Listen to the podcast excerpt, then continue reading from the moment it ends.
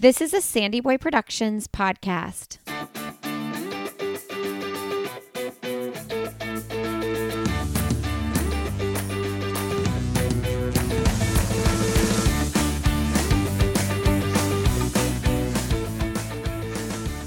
This episode of I'll Have Another podcast and all of the episodes in the Chicago Marathon recap series are presented by Athletic Greens go to athleticgreens.com slash Lindsey, L-I-N-D-S-E-Y, for five free travel packs plus a year-long supply of vitamin D. Hey everybody, welcome to I'll Have Another podcast with Lindsey Hein. I'm your host, Lindsey, and I'm so grateful you are here today. I'm really excited for another post Chicago marathon interview. This time, I'm not talking to an athlete, I'm talking to a coach Coach Chris Wehrman, who is the founder of the Run Better app. He's a Chicago Marathon broadcaster. He's also a family law attorney and the father of three. He is a 217 marathoner, has ran in a couple of Olympic marathon trials, and now he puts his passion for running into coaching. And I had some great conversations with him while I was in Chicago. I got to work with him a little bit at the expo and picked his brain a little bit about my own running. And we had a lot of fun. And I thought, let's do this on the podcast. A big thanks to Lindsay Podolak for also connecting us and making this happen. If you are enjoying this podcast and this series, please consider leaving us a quick rating and review on iTunes or Spotify. We do enter you in to win a pair of Goodr sunglasses. We announce a new winner every single month. I would so, so greatly appreciate it if you would consider doing that. It is a huge help in helping us grow the show. All right, friends, please enjoy my conversation with Coach Chris Wehrman. Today on I'll Have Another, we have Chris Wehrman on the show. Welcome to the show, Chris. Thank you for having me. I'm so excited to do this because we actually got to hang out in Chicago at the expo and get to know each other before actually recording an interview. So I said, this is going to be way better because we actually kind of know each other's personalities. Yeah, we had a great time. It was not only incredible being around all those athletes at the expo, but talking to some of the elite athletes and some of the real uh, important people in the sport, listening to their stories about their race preparation and the races that they've done, and being able to give advice to all the athletes that were on the Chicago Marathon was a ton of fun. And I thought you did an incredible job up uh, on the stage, and look forward to seeing you again up there. Thank you. That's so nice. You're like an old timer, though. You're you're like one of the people at the Chicago Marathon, just hopping up on stage, giving all the coaching advice at the expo and being at all the press conferences. And actually, I saw you on one of the vehicles when I was cheering. I was like, oh, there goes Chris. You know, I've been in Chicago for a long time, and uh, I don't know that I want to consider myself one of the old timers, but uh, I have been involved in the running community here for a long time as an, an athlete, as an elite athlete, as a coach uh, on the board of Chicago Area Runners Association, and now do a lot of work for uh, the marathon, preceding some work with Nike when Nike had their run club, and uh, really enjoy the sport and love being around athletes. And it's it's been a blessing for me to be able to continue to exude my passion on all the participants and be able to just see people uh, on the to me is the greatest weekend of the year. I had never been to a uh, elite press conference the day before a major marathon, and so when I walked in and I saw you sitting down, I was like super relieved because I just felt a little bit out of place. Like I've never done this before. Well, you know, it's a lot of fun because you get to hear from the athletes, you know, the couple days beforehand, and I've always uh, enjoyed it. I, you know, not that I ask any questions, but you get to pick up some little tidbits. You get to hear some of the nerves in their voice and you know them being coy about their race plans. And it, it, it's fun because you get to see a side of them that we don't usually get to see. You know it's not a big room that we were in uh, and they were all very guarded in what they were saying but at the same time we get to see them uh, both with their confidence going into the race and to a certain extent with with their nerves. And uh, it, it was a lot of fun. It was a lot of fun sitting with you and being able to quietly heckle them too. and you were like working though. You in your real life job outside of running, you're also an attorney. So you were like hopping on Zoom calls during this.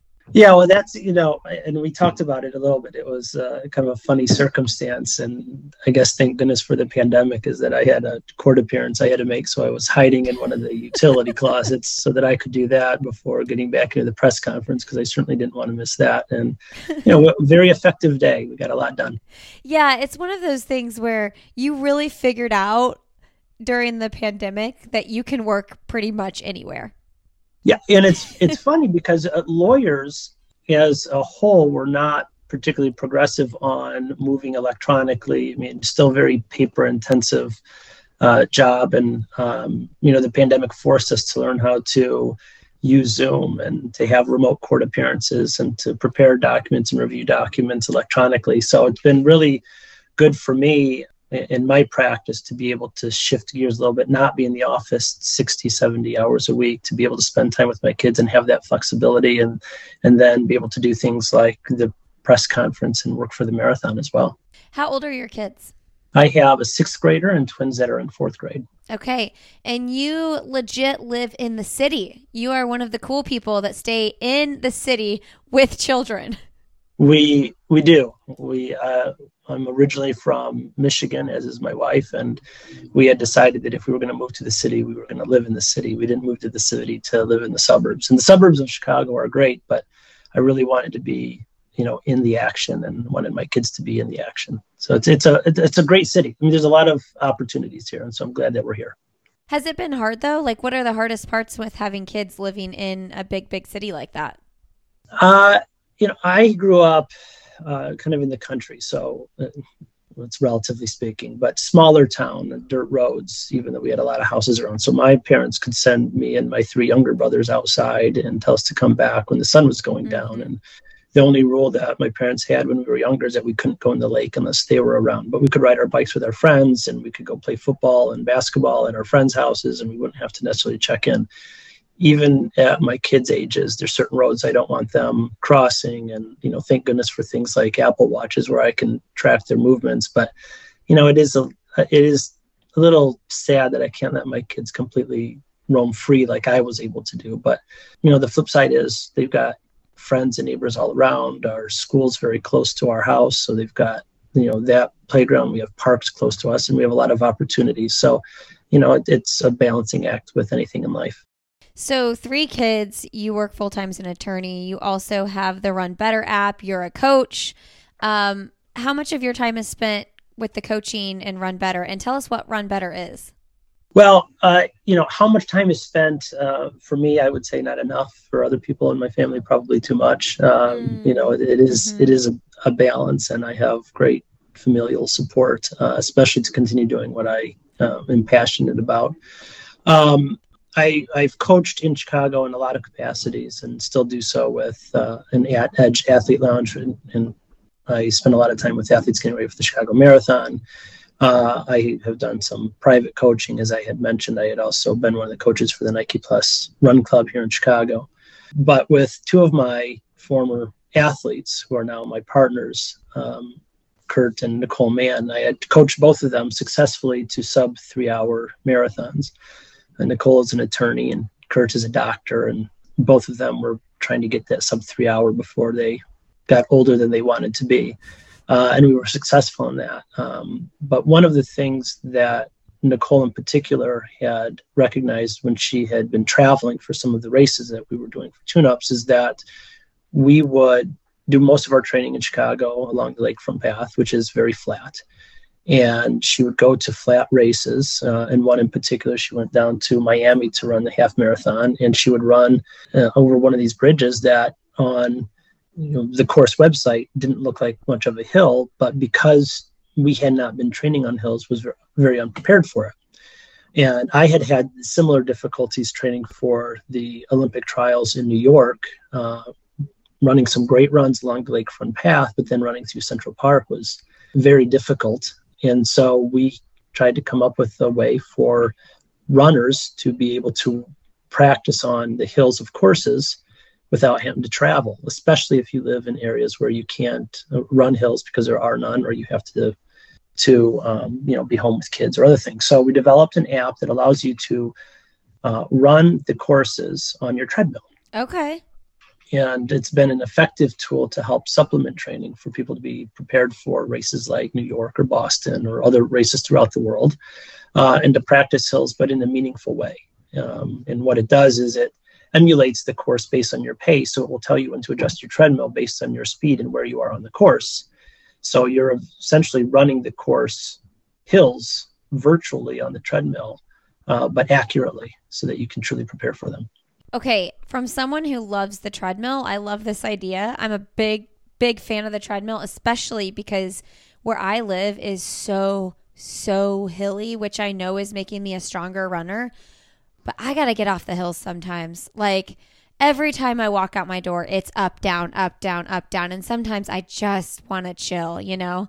Um, so I love that. You know, a long time ago, my sister won the Boston Marathon treadmill, which is so funny and random. But um, so she had that where it was like the Boston Marathon was programmed on that treadmill. How does the Run Better app work though? Like, do you just have it programmed on your phone and then you're like watching it as you are on the treadmill? That's exactly right. Uh, you know, we are not partnered with any of the treadmill companies. So what we did is we created this app that's on iOS and on Android, and we have uh, races that we've partnered with and, and some other courses on the app. And it's a simple tool. So you don't need a specific treadmill. You don't have to plug into the treadmill. You select one of the courses, and then we have broken the courses down into four mile segments. So you can select a segment or multiple segments that you would like to run. You program how fast you will be running on your treadmill. And then you set your treadmill at that speed, and it will tell you when to adjust your treadmill based on the speed you're running and where you are on the course. And uh, I am visual in my running. And so not only does it give you alerts, but it shows you kind of where you are on the course um, and, and kind of a zoomed in fashion so that you can uh, observe when it is that you're coming to the top of a hill or when you're going to approach a hill, just like when you're running outside. So that, you know, I mean, if you're just running off a hill and you don't know when it's going to end, it's a little bit harder to maintain that focus. But now we have this app so that you can see when you're going to be cresting the hill. So if you're fatigued, you know, you just have to push a little bit harder or take those few deep breaths before you're going to approach a hill, uh, just like you would outside. So we, we really try to make it a simple tool, but an effective tool. Uh, super curious what your thoughts are on speed work on the treadmill. I think, uh, well, you know, personally, I love speed work outdoors, even if it's windy and it's cold and it's snowy. Um, but you know, I love training in Chicago. I think the challenge on the treadmill is just doing it in an effective way that's also safe.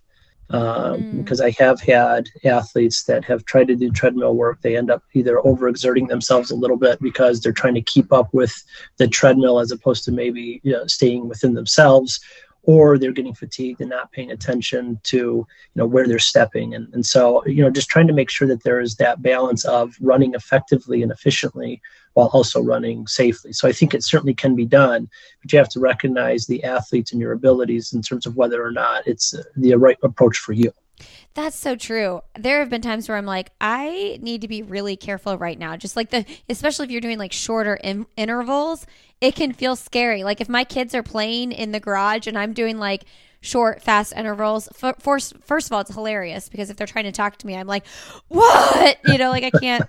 Um, but second of all, I'm like, don't come near the treadmill. Don't touch the treadmill. Don't throw anything near the treadmill. Like I, this feels a little bit scary yeah, you got to be super focused, especially as you pointed out, you know, with kids or, you know, animals or any other distractions. Uh, and, and you don't have those same concerns if you're outdoors. But the flip side is for uh, a number of my athletes, you know, they, the only way they can get in speed work or strength work or certain long runs is by doing it indoors and doing it on a treadmill. You know, uh, I have clients that are moms that have to do it when their kids are sleeping, but they can't leave the house, maybe because they're the only one home or they're trying to get in at night after the kids go to bed and they want to get in effective training and can't always do it outside. And so this gives options. And I think options are always good, especially as an endurance athlete, because it's already a bit of a grind. So if you can mix it up in a way to keep it interesting, it helps us keep, you know, and stay motivated. Uh, in terms of effect- effectiveness, like I'm a big fan I, for me mentally, it like feels like less pressure for some reason. Um, and I do find that it still translates. Like I'm still able to run in races like to the ability that it would it would suggest. But do you feel that it's the same effectiveness? I know that you're not going to have wind and stuff like that. You know that could happen, but I'm just curious your thoughts on that there's always going to be balance. I have had athletes that train better on the treadmill, and then that translates into running fast on the roads. I've had athletes that can run fast on treadmill, and then they transition to the roads and they don't run as fast. Uh, from my perspective, not only as a coach but as an athlete, and uh, as one of the founders of the Run Better app, it's not about running all of your runs on the treadmill or necessarily running all of your runs outdoors. I think the great thing about the Run Better app in particular, but even my coaching style in general, is trying to mix it up. I think it's important to be able to hit the hills and specific hills, uh, which is where the app comes in. But I think it's also important to be able to manage outdoors. I think one of the important things about running outdoors, to the extent that you can do it, is that um, you, you, don't get locked into certain paces. It's, mm-hmm. it's very easy to get on the treadmill and say, okay, I need to run X pace. And, you know, you're looking at the clock and you're looking at the pace and you just try to hit the mile per hour. You go outside, if you're tired, you know, maybe that effort's just is there, but the speed's not there. Or sometimes you're feeling really good and you're running a little bit faster and it's not as much dictated by the machine. Mm-hmm. Um, so I think it's important to have that that balance. And then I think that balance also makes you more effective when you transition to running races and you're outside because you're not running races on the treadmill. And if you run all your training in one environment, it's hard oftentimes to transition. So doing both can be very effective. Um, all right. So I'm going to be a little bit selfish here and pick your brain a little bit because I had fun talking to you about my own running. You had kind of mentioned how you like to prescribe long runs and stuff like that when we were talking in that conversation. Um, so here's here's a personal question I'll ask. I'm running New York and I ran my last 20 miler last weekend. First question. I've noticed a trend in coaches and athletes doing their last 20 miler 2 weeks before rather than 3 weeks before. Where do you fall in that category? And does it just, do you just depends on the athlete?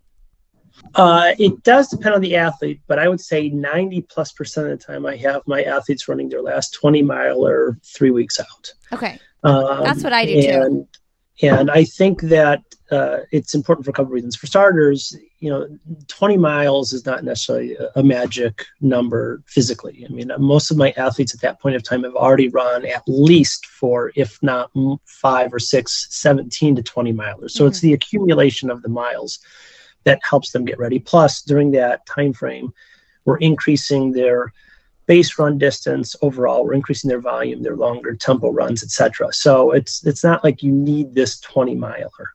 Um, but there is something to be said mentally about having 20 miles, getting into that next you know set of numbers with a two in front of it before you get to the to the marathon distance.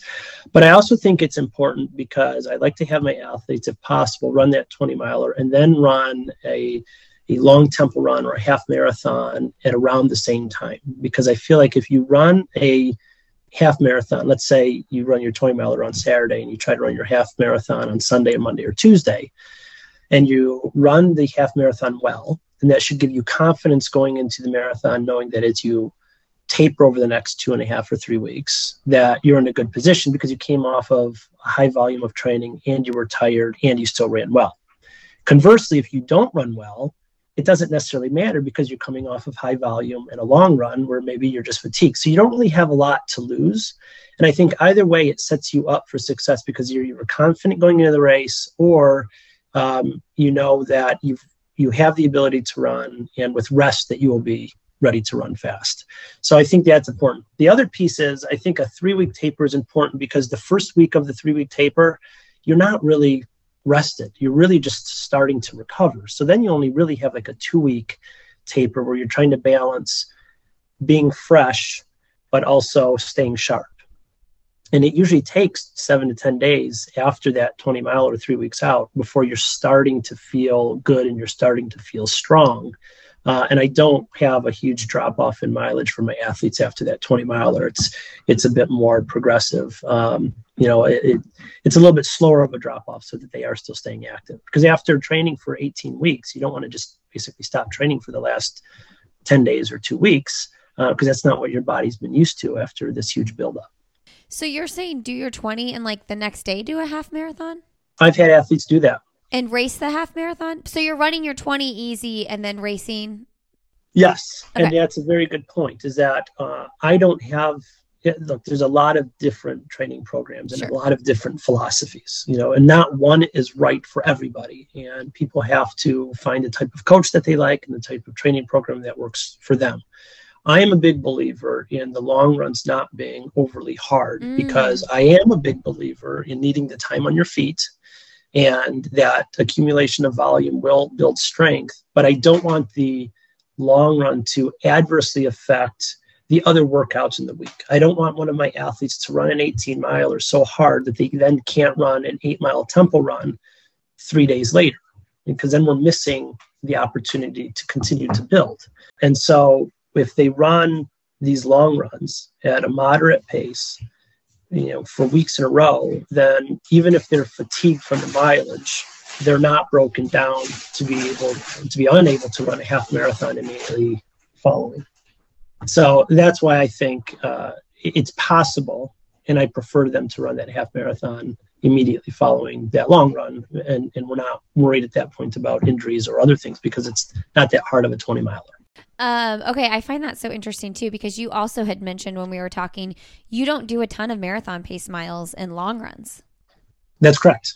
Uh, again, going back to that idea of doing those runs and then breaking down and having it impact your ability to train over the course of the week, I think is detrimental to the overall training plan. I'd rather get the miles in and the hard runs in on hard run days. And then that volume with the hard runs will give you the opportunity to run a successful marathon with the full 18 weeks of training. That's so interesting. When I was talking to um, Stacy Sims about training as you age, and especially I'm talking, I was specifically talking about females when they hit perimenopause, menopause. She had a lot to say about like running super slow long, like probably way slower than you're even saying, and then the next day doing like shorter, powerful stuff. And that's how, as you age, you get faster. I just feel like there's so many theories and and ways to do it and you have to look at each athlete so individually like because some people are just some people might need that mental I have to do marathon pace in some of my long runs or else I won't be able to like think I can do it during the race and some people need more work on that faster speed stuff. So, do you just kind of have to like figure it out season after season with the different athletes? Yeah, that's exactly right. And, and, in fact, I think it was Wesley Korir who you were talking to at the Chicago Marathon Expo. We were talking about Kipchoge and how slow his recovery runs were, you know, way slower than most people that we know. And um, that's effective for him. But I don't think it would be effective for many other people. It certainly wasn't effective for me when I was, you know, and I was a, a good marathoner, not a great marathoner, but I was a 217 guy. So I'd be running 518 to 520 pace. And my long runs and my base runs would be around six minute pace. And if I ran much slower than, say, 610 pace, I didn't feel good in my recovery, but I mm. was able to recover at six minute pace for my runs. Obviously, I don't run that fast anymore. In fact, it's a that'd be a really good tempo run for me nowadays. But back in the day, that was what was effective for me. But I didn't figure that out in day one. I mean, I had uh, I ran in high school, I ran in college, I ran while I was in law school with my college coach, and it was a lot of trial and error to see what was really effective for me in my training.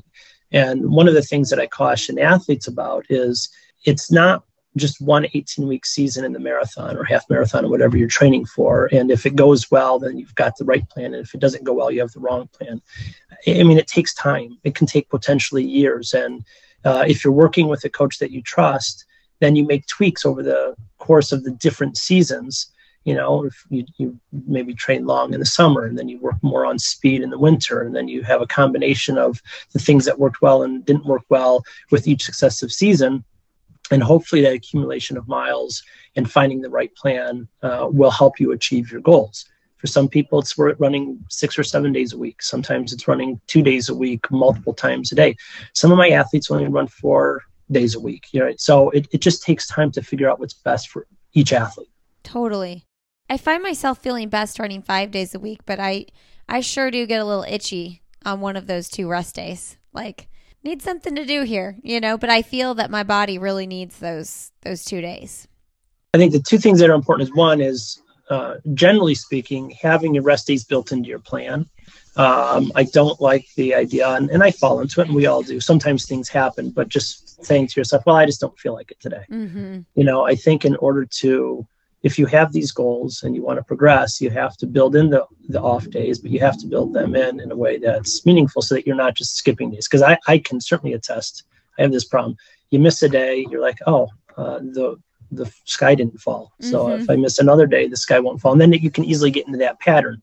Conversely, if you get up and you say it's cold, it's dark, it's raining, I don't really want to run, but you go out and do it, then it's a lot easier to continue to do that the next day and the next day. So you really want to build that consistency. So building in the off days and having those be your off days, I think is the best plan. And you know, being itchy is okay, right? It gets you motivated to get back out there maybe a, a, little bit of cross training could be good. But for some athletes, they just need the true rest day, and that's okay too. All right, friends, I want to thank Athletic Greens for supporting this series. They are a big reason why this series was even possible. And I got to tell you, I was a late adapter to Athletic Greens. I've been hearing about them forever. I started taking AG1, which is their main product, six months ago, and I am fully all in. I normally would drink like eight or 10 ounces of water before my coffee anyway because I know I need to rehydrate in the morning. So now I just drink that water with athletic greens, and I love knowing that I'm getting key nutrients for my day with that water. And it's crazy how the way you start your day trickles into the rest of your day. The truth is, I eat a balanced diet most days, at least I try, but there's insurance in the AG1 in my system. I know I'm getting these 75 high quality whole food source ingredients carefully curated to nourish my body's systems, and it's great for gut health. And the last thing I'll say is, I have noticed a huge energy increase, and I'm drinking less coffee than ever before. Now, I love coffee. I'm still going to have a hot beverage, but I'm drinking less of it. So sometimes I'll replace that with decaf tea in the afternoon. I'm just feeling like I'm not craving the caffeine like I used to. The good news is you all can get five free travel packs plus a year-long supply of vitamin D when you go to athleticgreens.com slash Lindsey, L-A-N-D-S-E-Y. Check it out and let me know what you think. All right, back to the show. So when we had talked about my little 5K I did, and I told you, I was like, I think I train at like, what did I say, 65 or 70% or something like that. And my husband always says this too. He's like, stop talking about it or like go all in. Like just commit. Cause I just like, I like to work hard, but I don't like to work too hard. But then I do something like I hadn't raced a 5K in a long time. And I was like, oh, I haven't really practiced this. And like, if I actually worked at it, I think I could run it so much faster how do we like get to a place where we want to go all in? Because I also think a lot of people do probably train at this like 65, 70%. And maybe they think they're training at 90, but there's actually a lot more in there.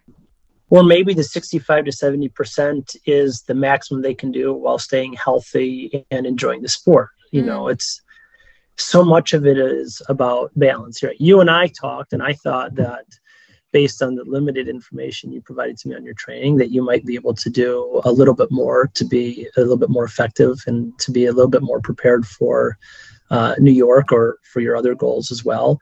Um, but for some people, if they get to that 90%, then they just burned out or they get hurt. And so it's really trying to figure out what works best for them, how much time they have with their job and family commitments look like but at the end of the day, and, and, the reason why I think I've always been successful and why I'm still in, involved in you know the marathon and, and, being on your show, thank you very much, is I love the sport, and I love the sport because uh, I was never put in a position where I was fully burnt out. I could be burnt out maybe at the end of the season and needed just a short mental break, but my love of the sport has never waned, and so you know that's that's important. So 65 to 75 percent if it keeps you running for 10 years is better than 100 percent and then you hate it after one year.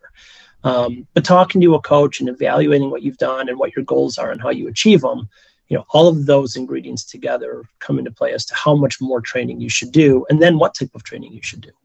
Okay athlete question. I have a hard time and athlete listening and i know you're going to know i'm talking about you athlete that i coach. Um, when athletes are sick and they don't want to take the time off to get better, isn't that so hard as a coach because you don't truly know how they feel? Like you're not inside their bodies. So you can't truly know like is he or she really worn out totally or or are they more worn out than they're leading on and they don't want to skip their run? How do you handle that communication wise? It can be really tricky. It absolutely can be tricky. But once I develop a relationship with an athlete, I can usually tell if they're using being sick as an excuse or if being sick is something that I need to pull them kind of off the ledge. Because some of my athletes will will run through yes. all kinds of weather and all kinds of ailments. Um, and and being sick you know that that's a tough one because uh, sometimes you you wake up, you don't feel well, you run and you feel better. Yeah, right. Totally. So certainly that's possible. Alternatively, you could wake up and your body's beat up and you go out and you can't barely finish your run. And so trying to balance that is difficult. But the same thing is difficult with uh, with injuries. I mean, I tell my athletes usually at the beginning of the season, if you are an endurance athlete, if you're really any type of athlete, you are going to hurt. But is the hurt pain from training or is it pain from injury? And mm-hmm. you're going to have that hurt and, and discomfort and pain and soreness from training and that's just part of the process. If you expect to feel good every single day then you're going to be sorely so to speak uh, disappointed. I mean you're going to have that fatigue. We just don't want to cross into the injury realm and, and so balancing that is always very difficult. But open communication with your coach is key because you know that that's as a coach that's part of my job is to try to help balance that. And the more information that I have, the easier it is for me to determine whether or not you're making an excuse or if you need to push through. And conversely, for the athlete, it's easier than to listen to the coach's advice, I find. I find more often than not the athlete wants to push through. Like they don't want to take the time off because they want to get their runs and they want to follow the schedule, which is why they hired the coach because they want to have a schedule to follow, right? That that's true. It's so hard. Um, and, and they want to, but as the coach, I can then make a, appropriate adjustments yeah. so that if they feel that they're missing, you know, a key run, then we can find a way to get it in at a later point in time, or we can mimic it, or we can modify the workout so that a, a workout is effective. I've I had an athlete this year. We were training, and it was hot, and we really struggled on some of the repeats. Uh, you know, he wasn't sure if he should just bag it you know, bag the whole season because the, the, training just wasn't going as well as he'd like. So we came up with an effective way to changed the way that the workouts were run so that he wasn't going to the well at the mm. end of every workout. And we would finish a little bit stronger and then we would cut them down a little bit. And, and the same thing happens with injuries or coming back from injury or illness is being open you can modify those workouts so that if you're an athlete that just says i'm, I'm going to run no matter what well the coach can still help you have an effective run that doesn't break you down more. Because at the end of the day we don't want you to lose other training time. And so you know, being open is very important to be able to figure out the best balance to get those runs in, but to not overdo it. Yeah, I always try to say like, hey, look, you're training for like 12 to 16 weeks for a reason. Like, I don't know anybody who's not had to take a day or two or a week or a long run off in that block. Like, the, something is probably going to come up, which is why you have that length of time. One of the reasons why. That's true. And that's why you know, from my perspective as a coach, I can't give, and I don't give my athletes in 12, 16, 18 week program and say, here it is, right? Every single week, I give my athletes the workouts for the upcoming week. Uh, because I need to see what they did the preceding yeah. week. Yeah. And I need to see, I mean, sometimes, you know, you can have five or six great weeks of training and then you're just fatigued and you might need to take a couple of days off or you might need to reduce that workout or maybe it's weather or maybe it's family or maybe it's job and and you know you don't want that one week or a couple of weeks to be detrimental to the overall training plan but it's very important from my perspective to make those adjustments in season. And that's why those overall programs don't work. I mean look if, if someone's going to hire me as a coach they want me to coach them regularly, you know, not just give them a plan. And that communication though is is the most important piece. And so I ask my athletes how they felt, what were their paces, what you know, what kind of what some of their sleeping, or is there anything else going on in their life, so that we can make those adjustments. Um, I'm big on on pace based training and mileage based training. So if I say I want you to run five miles from seven minute to seven ten pace, and you can't hit it, then let's find out why. Is it because the weather was bad? Well, then let's try it again. Is it because it was just too fast? Then let's try something else. Um, but that communication is always going to be key.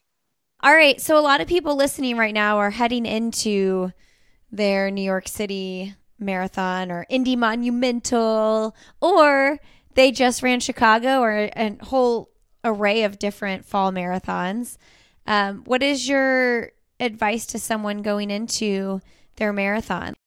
Well, these last, you know, couple of weeks, the biggest mistake that I find athletes who are either uncoached or or just generally following plans make is that they have this desire to feel so fresh that they don't do much work or much activity over the last seven to ten days and then they end up being very flat as i had mentioned before i mean most marathon training programs are 18 weeks long so when you get into that last week before the marathon you've done 17 weeks of training and many people are uh, not either not fit or not particularly fit at the beginning of it. So, you know, some 17 weeks ago, they're just starting to train. And so the efforts were difficult. And as they became more efficient, as they became stronger, the, the runs got longer or they got faster. And so they were still fatigued, but with a, a different type of fatigue because they were stronger. Um, and, and they're pushing their bodies for 17 weeks. And so that last week, I think it's very important to still maintain a, a level of activity. And I still have all of my athletes running at least two workouts the week leading up to the marathon.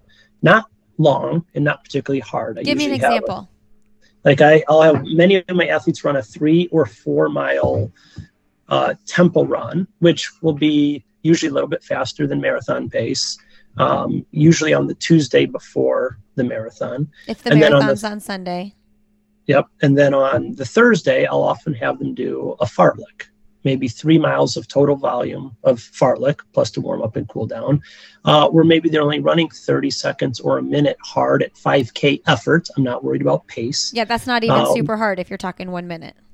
Right. You know, but but at least it's getting their heart rate up it's forcing them to uh, lift their knees and their arms. Because I look as an athlete and as a marathoner, I can remember that last week. I mean, most of my runs were hard to do. I was getting nervous. Mm-hmm. Um, I was shuffling a lot more. I really wanted to conserve my energy, but that's not what our bodies are used to. And going into a marathon flat is not fun, right? Mm-hmm. Um, and and we're used to doing those long runs fatigued. So I don't want my athletes to be fatigued, but I want them to be sharp. And so getting in those two workouts uh, are important. And then the last couple of days after their two or three mile easy runs, I still have them do some strides on that Friday and Saturday. Again, just to keep their bodies moving a little bit. Um, and it, it prevents them from getting too stagnant. Yeah. Um, when we were talking about the training cycle and you were saying how you update your athletes week by week, that's one of the things about training plans is like if you're gonna purchase a training plan or follow a training plan you got from somewhere, you have to have the maturity to listen to your body. And if your training plan has you running 18 miles one weekend, but you need that to be a recovery weekend, you have to do that. And I do think that's why people hire coaches a lot because they don't know that they can trust themselves to do that. But there's a little bit of um, risk in saying, and a lot of runners are type A and they want to follow the plan to a T and all the things, you know? And that's what's tough about those plans is that and you know I, I, understand that people don't want to always invest in a coach and maybe it's because they don't have the history of running or maybe the history uh, of having a coach in athletics generally speaking. Uh, and i don't i'm not minimizing those plans. I think those plans are, are great for a lot of people that just need to have some guidance because they might not have any other guidance anyways. And to have that guidance will be helpful because at the end of the day and and i think wesley said it and Deena Kastor, who you were talking to, the Chicago Marathon said it, and, and Abi, Abi Raham may have said it too. But you know, the, the general theme was this joy of running mm. and, and having a successful run and wanting to do it again. And so, certainly, having a plan is much better than not having a plan because if you don't have a plan and you run the marathon or even a half marathon and you're miserable the whole time then you're not going to want to do it again and and hopefully you'll come out of it wanting to try it again and and even if not having had a positive experience um, so the plans are great to get people there uh, effectively but if you really want to perform at a high level and i don't necessarily mean being an elite athlete or being a boston qualifier but if you want to just maximize your potential, having that coach to be able to bounce ideas off of um, is just more effective than having a piece of paper that just tells you what a general plan is. Uh, but even that general plan is much better than winging it and not knowing what you're doing. You had mentioned the two people that work with you um, breaking three hours and, and that being a big goal. What were like big changes you made in their training as they like chipped their way to getting to that. I think there's probably a lot of listeners, including myself, that would eventually love to do that someday. Um, and a lot of us do look at the clock and see that time is ticking. Um, what were what were big changes or big things that you thought were key to them hitting those goals? The two biggest changes, from my perspective, and, and this comes from my experience, and um, as I said, I, I ran uh, in college and I ran for the Hansons at the beginning of their program for a while. And I had to, fortunately or unfortunately, coach myself and train uh, a lot of miles by myself in Chicago when I when I moved here and started working full time. And it's hard. Uh, I was a steeplechaser. I was really hoping to uh, continue running on the track, but when you start working full time and you have these long days, it's hard to get in that type of intensity. So what I found was very helpful for me and for my athletes is really working on those long effort uh, tempo type of runs. And a lot of people will run tempo runs or strength runs for three or four miles, but really trying to get those up to eight or nine miles has been key. And then that in combination of lots of long runs. You know, um, people are afraid of long runs, and long runs can be very difficult. They take time, mm-hmm. they take energy. Uh, you know, you usually do them on the weekends, which means you're giving up sleep or certain time with your family. But if you are able to do a lot of them, which is why I said earlier, I like to have my athletes run at least five 17 plus long runs if we can get there, uh, is that it just gives you the strength and the confidence going into the marathon that you can do the, the distance and then those longer tempo runs help build the efficiency that allow you to hold that pace for a long period of time, even though you're running marathons slower than you're running your tempo runs. And I have seen that with a lot of the athletes that I have coached. And and the more athletes I get to that eight to 10 mile tempo run effort while also having those long runs, uh, that I have, the, the more of them are running faster runs because they haven't done that in the past. So it, it takes time but it's been a huge benefit to them. And when you, I know people kind of describe tempo runs differently sometimes, but like for you, you're calling tempo pace, and correct me if I'm wrong, somewhere between half marathon and marathon pace. That is that is correct. Okay. Uh, it's usually around half marathon, and, and that's and that is a very fair point. Because half marathon pace is freaking fast. It it is, and so you know I want to what I try to do is I find the pace, and, and I don't dive into marathon pace versus half marathon pace specifically because I get to know my athletes and I know what kinds of paces. But the effort that I want is at, at the, the first half, they are comfortably uncomfortable, mm-hmm. right? So, mm-hmm. you know, they're like not I'm sure that they can this. do. Uh, I'm working, but I'm not really going to the well, you know, but you get to those last couple of miles and you're really starting to second guess whether you can do it or whether you mm-hmm. want to do it, and you really have to push. Um, while either, and I have two different types, either where it's a steady state where they're staying within a specific um, pace within a 10 or 15 second window, or where it's a consistent progressive run. Mm-hmm. And those progressive runs, they'll end up redlining a bit at the more at the end and going more anaerobic. Um, but I want it to be an effort because I think it's it's very important for athletes to push their limits, but to do it intelligently so that they don't get hurt. Um, because that's what allows you as an athlete to become more confident in your ability and to push through the adversity in a race like a half marathon or marathon where there is going to be adversity. So we try to uh, have a plan that puts them in a position where they have challenges and they can break through those challenges so that when they get to the race, they know they can do it there too. Yeah. And as you're explaining that, I'm thinking through training and I'm thinking, okay, if you're getting up to eight to 10 miles faster than marathon pace at your tempo runs, I can see why the marathon pace miles in several long runs is not nearly as important.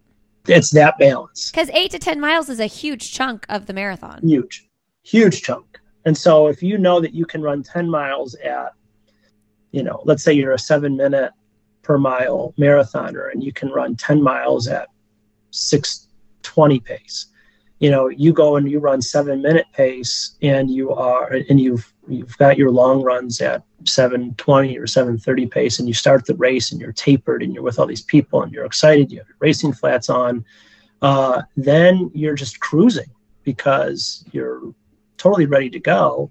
And then you really only have to dig deep similar to the way that mentally you have to push yourself at the end of a tempo run for me the last eight miles or so of the marathon. I mean that's the goal. I mean, you never know what's going to happen on marathon day, but we want to have you running as easy and relaxed and efficient as possible for as long as possible, and then have the mental fortitude to push through the challenging times when they get there. Okay, last selfish question, and then we got to wrap up with end of podcast. I have a really hard time wanting to get motivated for tempos now that I've moved here to Raleigh because because of those hills I mentioned. And my husband's always like, Lindsay, doesn't matter what pace you run. Just run that effort up and down the hills, and you are going to be so much stronger. The same effort you're running on the flat. But when I lived in Indianapolis, I could rip out a tempo run, and I was a little bit more fit then, but I'd be doing like 650s no problem. And it, but it was totally flat. And and now that translates to like 730 or you know something super drastic and it just doesn't feel as like I'm getting after it as much, even though I know I am because I've like kind of laser focused on on that time a little bit. But how much does it matter that like I would be doing those on rolling and some my pace will will change so significantly. Like one mile will be like 750, one mile will be like 720 because those that one mile was like so uphill, you know? And my athletes are you know, especially the ones in Chicago are, are training on the lakefront path, so it's all flat. So it's a bit easier to dictate specific miles. Yes, I can, like I can't dictate flat. a pace but, at all. But you are right. One of the challenges, you know, back in my day, we had um, Timex Ironman watches with you know the lap counter and the splits, and you know I would estimate based on my runs where my mile markers were, and I would use you know this tree is mile one every single time i would run and it might have been mile one or it might not have been a mile and i would be able to compare my paces that way and now everybody has their mm-hmm. gps watches and their heart rate monitors and all this various data and we do get caught up in the data i think uh, too much and yeah. at the end of the day if you're out running hills and you are running hard then the time doesn't matter as much because it's going to translate. If it didn't translate, then we wouldn't see some of these great elite athletes training at altitude. You know, I mean, they're training at altitude, which means they're necessarily running slower than what their race pace is going to be. Uh, but they're putting in the effort, and then when they come down to sea level and they run these races, they run very fast. So uh, it it is hard. I mean, I every day I look at my runs and my paces and I compare it to what my pace was last year. And I mean, I'm not even training for anything, but we get caught up in that data. And at the end of the day, you know, going out and training efficiently and putting in the effort is what's going to make dividends and not hitting specific paces just because you're running on hills versus running flat. Effort, effort, effort. Um, Chris, you are like you ran in the 2004 and the 2008 marathon trials, 217 marathoner. I was thinking about that with Emily Sisson. She's she's about to get your time.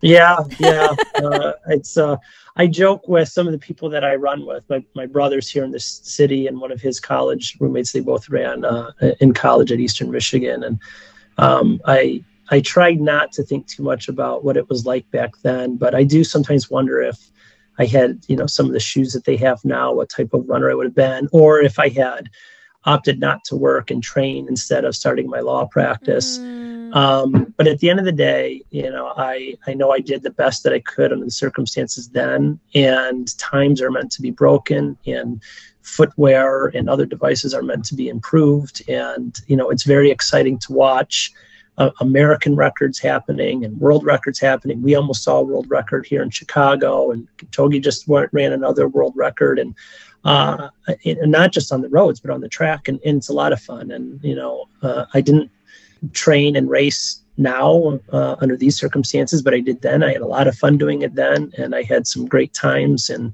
learned a lot about myself. And so, you know what?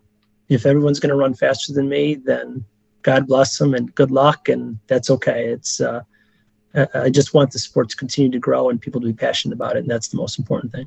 I think that's one of the hardest things is is when you hang up when you know you were racing and whatnot like looking back and reconciling like could i have done more and you hear a story like Keira D'Amato and you're like wait she what if she wouldn't have came back and things like that but like you said at the end of the day like you have to make peace with where it was and where it ended and what you're doing now Yes, and and it was hard, and it is hard. I mean, I still think daily about oh. what I used to be able to do. Yeah. But as I said earlier, at the same time, I'm still out there. I'm still enjoying it. I'm still training with people. I'm still coaching people. I'm still talking to people about running, and so it's been uh, an okay transition. I, I, I absolutely miss racing and competing, but at the same time, I've been able to transition into helping people do what brought me so much joy. And so now I can live vicariously through them. And, and I'm okay with that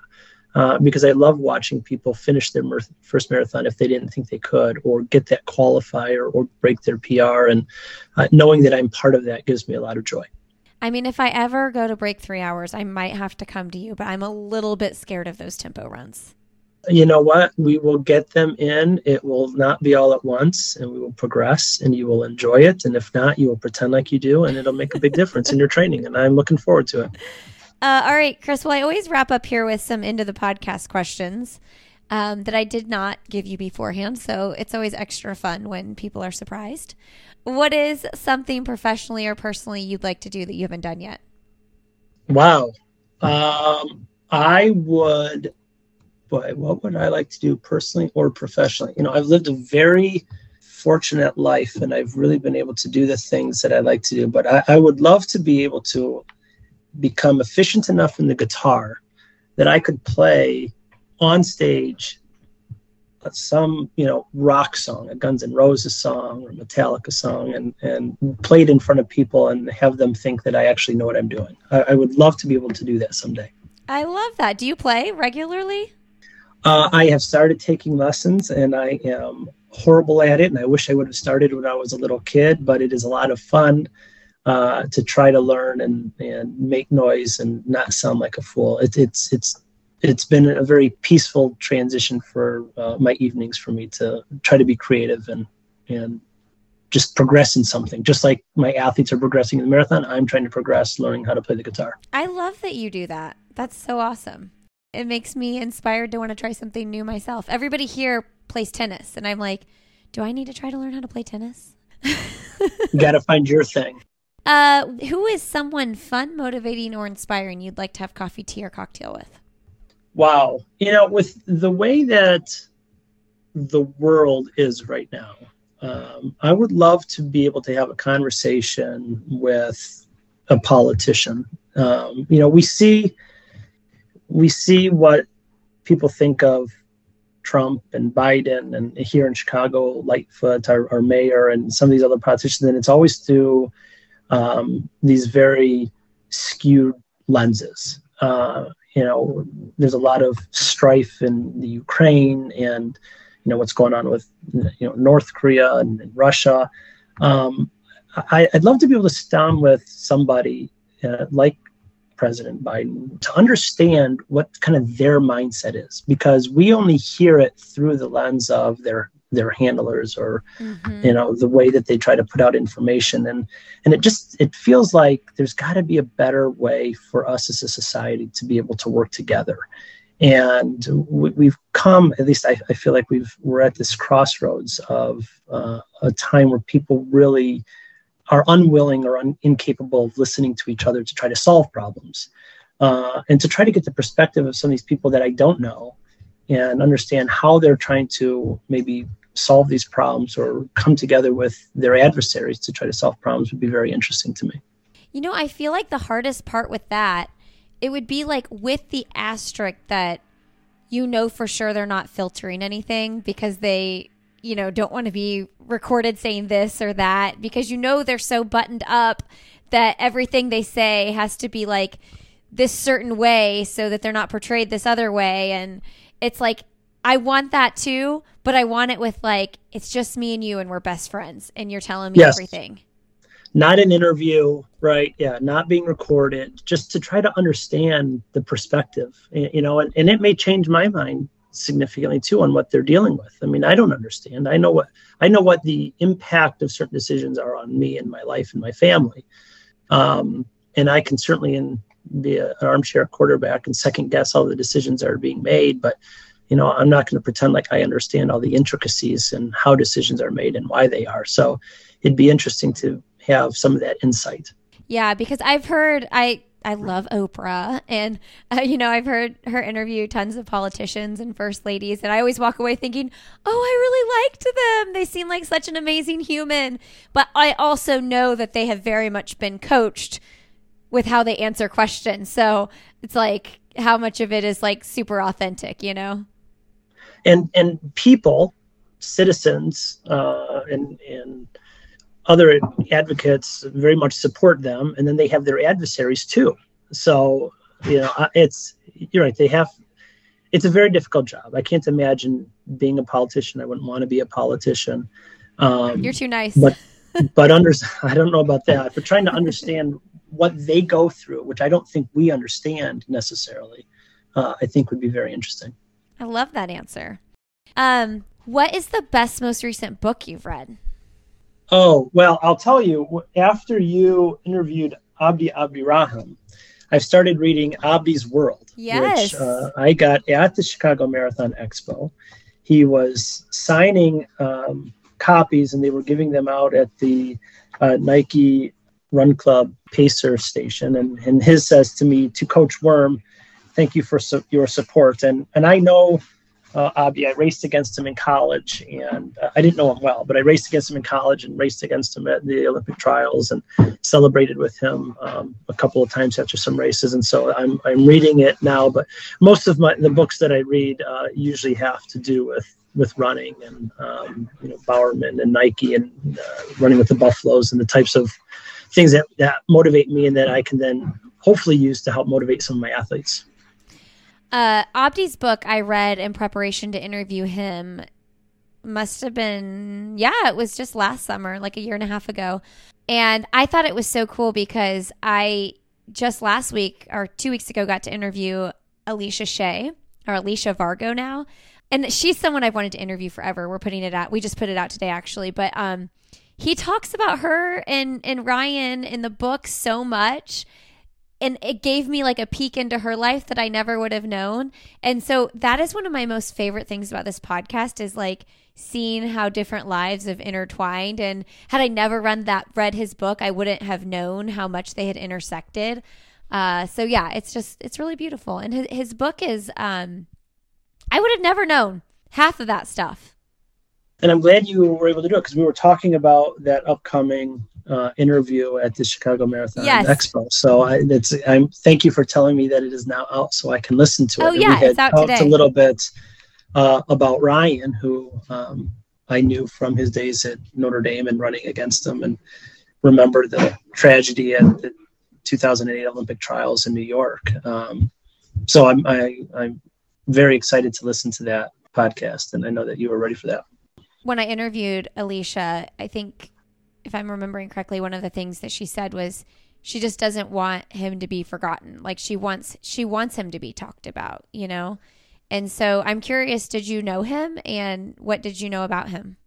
I knew him uh, okay, we had raced against each other. He was at Notre Dame. Uh, I was at Michigan State. He was a Michigan guy. So uh, one of the local Michigan running newspapers or running magazines would often have his results and as well as the results from uh, for myself and some of the Hanson guys. Um, and uh, we had I had run with him the course in 2004 in Birmingham, the Olympic trials course, uh, a couple of days beforehand, and so we spent a lot of time just talking about you know uh, our upbringing in the Midwest, and you know talking about whether we thought training in the Midwest and racing in the Midwest would help us because it was a cold day and at Birmingham ended up being cold. You go down to Alabama, you think it's going to be hot, and we thought that maybe um, having trained through the winter in the Midwest would be helpful for us.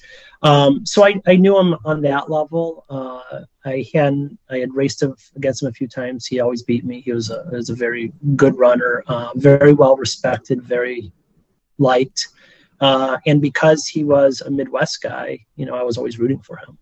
Um, so I'll, I'll, take that memory of this pre race run with him um, to heart and will always remember the joy I had just kind of hanging out with him that day. Oh, I love that.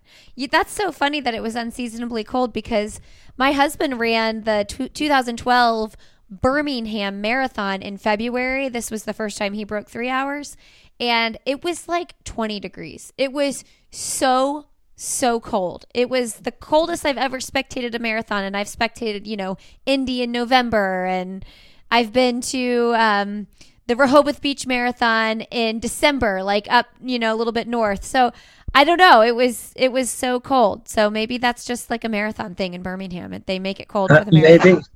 uh, maybe Alabama's just colder than, than we think. Know, living in Chicago, you think down south, pretty much anything from like Kentucky down. Uh, I have this perception that it's going to be warmer. certainly Alabama being, you know, touching the Gulf Coast. Like, how can it ever get cold down there? So yeah. anything under 40 seems like it's going to be colder than I'd expect. And it was, it must have been in the 30s. Uh, I mean, I remember wearing a long sleeve shirt over my singlet, which I would uh, almost never did um, for the Olympic trials, and took my long sleeve shirt off.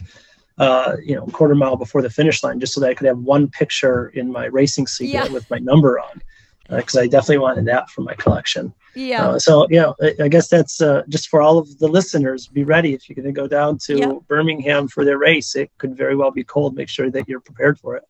Uh, all right, Chris. What's your last message to leave with the audience today? Uh, my last message is: you know, if if you are a runner, just enjoy it while you can. Uh, not because I think it's going to end soon, but I spent so much time in my professional running career wanting more. And it was great because it really motivated me and pushed me. But in retrospect, there's a lot of things that I missed. And as much as I am proud of the accomplishments that I achieved, some of my best memories were tangential to running. It wasn't the race itself, but it was being with family afterwards, or it was uh, helping some of my teammates qualify for the Olympic trials, or walking. You know, m- one of my favorite memories is in 2008 and 2007 for the 2008 Olympic trials. Mm. Uh, I had two guys that I trained with in Chicago, and I had basically told them, you know, I want to qualify for the Olympic trials, but I can't do it alone. If you train with me, I'll coach you. We will get there. And the mm. three of us did. And just remember that walk uh, to the start line, the three of us together. You know, we had trained all summer and all winter, and we all qualified, and we were there together and walking to the start line, and then seeing my family and seeing our friends cheering for us. That means more to me now than the times and the finishes. And so there's just so much more to the sport and not to get caught up just on the times and just on the training, but to remember the journey also because that's where some of these great memories come from.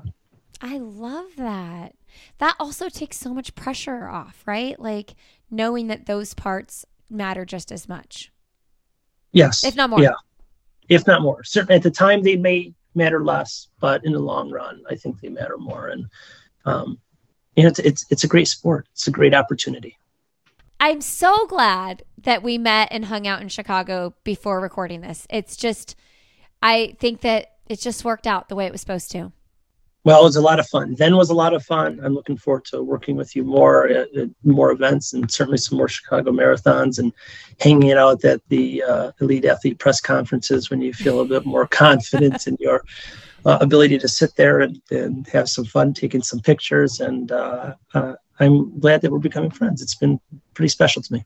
Uh, thank you, Coach Worm. Thank you, Lindsey. It was awesome. All right, everybody, thanks so much for being here today. Best of luck if you're running the New York City Marathon, Indy Monumental Marathon, CIM coming up. I hope this conversation might be helpful for your training and your taper. We have one more post Chicago episode coming out with Susanna Sullivan, who placed sixth and was the second American across the finish line. She is a busy lady, though. She's a full time teacher, and we are getting this on our calendar here in the week after next, so it'll be out soon. I hope to see many of you in New York this weekend. Thanks for being here. Um, hey, you can learn more about what Chris is doing on Instagram. He is coach underscore worm, W O R M. And also, you can learn more about the Run Better app at Run Better App. You can find me on Instagram. I am Lindsey Hein626. You can find me on Twitter at Lindsey Hein. And I'd love to connect with you in our Facebook group. I'll have another podcast with Lindsey Hein. Thanks for being here. We've got a regular Friday episode coming out this week with Neely Spence Gracie that I hope you will enjoy. Have a really great rest of your day, and we'll see you Friday.